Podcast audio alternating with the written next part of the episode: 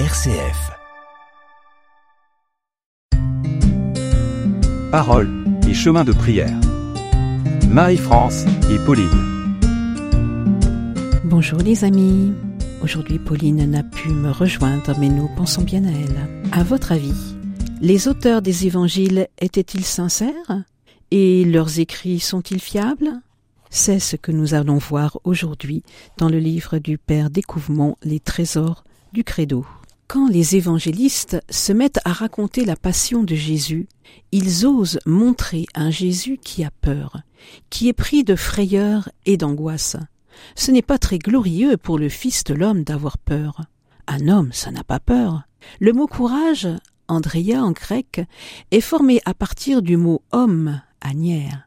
Tant il est vrai que pour nos ancêtres, un homme digne de ce nom a forcément du courage. Or, dans l'Évangile, nous entendons Jésus dire à son Père avant d'être arrêté dans le jardin de Gethsémani Mon Père, s'il est possible, que cette coupe passe loin de moi. Matthieu chapitre 26 verset 39. Il n'a pas envie de se laisser arrêter et de monter au calvaire. Il semble manquer de courage. On n'en fait vraiment pas un surhomme. On le présente tel qu'il est, avec toute son humanité. Autre chose qui me plaît aussi, c'est l'absence totale de réflexion de Jésus sur la circoncision. Vers l'an 50, on a décidé au concile de Jérusalem de ne pas obliger les païens qui adhéraient à la personne et au message du Christ à se faire circoncire. Actes des Apôtres, chapitre 15, versets 28 à 29. Or, la circoncision était l'une des plus grandes obligations de la loi. C'est pourquoi, lors des discussions qui eurent lieu au moment du concile, les apôtres avaient eu beaucoup de mal à adopter le point de vue de Paul, qui insistait pour que l'on ne soumette pas à la circoncision les païens qui se convertissaient. Et ce qui fait hésiter la vieille garde, notamment Pierre et Jacques, c'est qu'on n'avait jamais entendu Jésus remettre en question l'importance de ce grand commandement de la loi. Il avait même dit que celui qui violerait le plus petit des commandements serait tenu pour le plus petit dans le royaume des cieux. Matthieu chapitre 5 verset 19. Or, la circoncision n'était pas un petit commandement.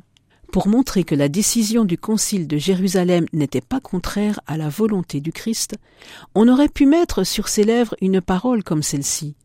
Vous savez, les enfants, ce qui compte, ce n'est pas la circoncision du corps, la circoncision du prépuce, mais la circoncision du cœur.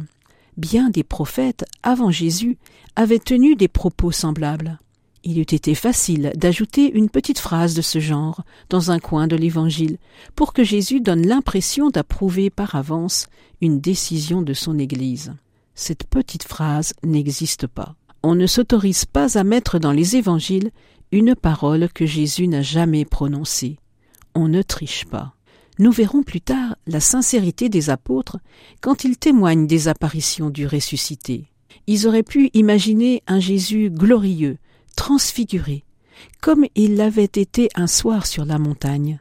Non, les apparitions de Jésus ressuscité sont des apparitions d'un homme tout ordinaire, qui parle sur la route avec des pèlerins, qui apparaît comme un amateur de poissons sur les bords du lac, Béni sois-tu, Seigneur, d'avoir donné aux évangélistes une telle sincérité. Elle nous permet d'accorder une totale confiance à leur témoignage. Merci Seigneur pour le témoignage des apôtres et tous les écrits qu'ils nous ont laissés. Aide-nous à suivre leur chemin d'humilité et de sincérité pour mieux vivre de ta parole. Voici maintenant une prière de Jean-Paul Dufour.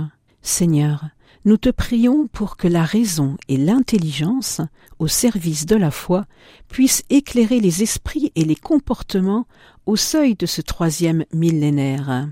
Seigneur, aide-nous à accueillir tous ceux qui souvent s'interrogent, te cherchent avec bonne volonté, se comportent avec droiture et exigence, et qui pourtant te méconnaissent, à qui ta présence n'a pas été révélée, et qui souffrent de ton absence, qui ne peuvent envisager un Dieu si proche et si aimant, et qui sont maintenant Seigneur, aide-nous à accueillir tous ceux qui souvent s'interrogent, te cherchent avec bonne volonté, qui pourtant te méconnaissent, à qui ta présence n'a pas été révélée, qui souffrent de ton absence, qui ne peuvent envisager un Dieu si proche et si aimant, et qui sont maintenus dans la peur de t'approcher et d'approcher la foi catholique. Avant de nous quitter, nous vous proposons d'écouter un chant d'Hugues Fantino intitulé Ta parole dans nos cœurs.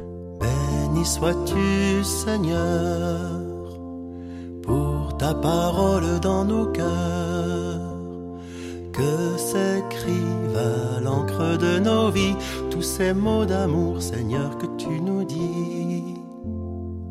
C'est une eau pure qui désaltère, c'est une fleur dans le désert, un abri sur une chaumière, c'est un puits de lumière, une brise légère.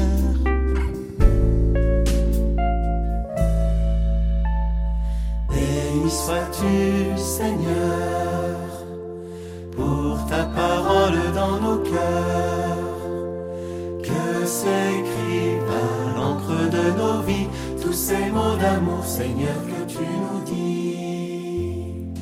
C'est un murmure dans le silence, sur le chemin, une présence, parole d'amour qui résonne.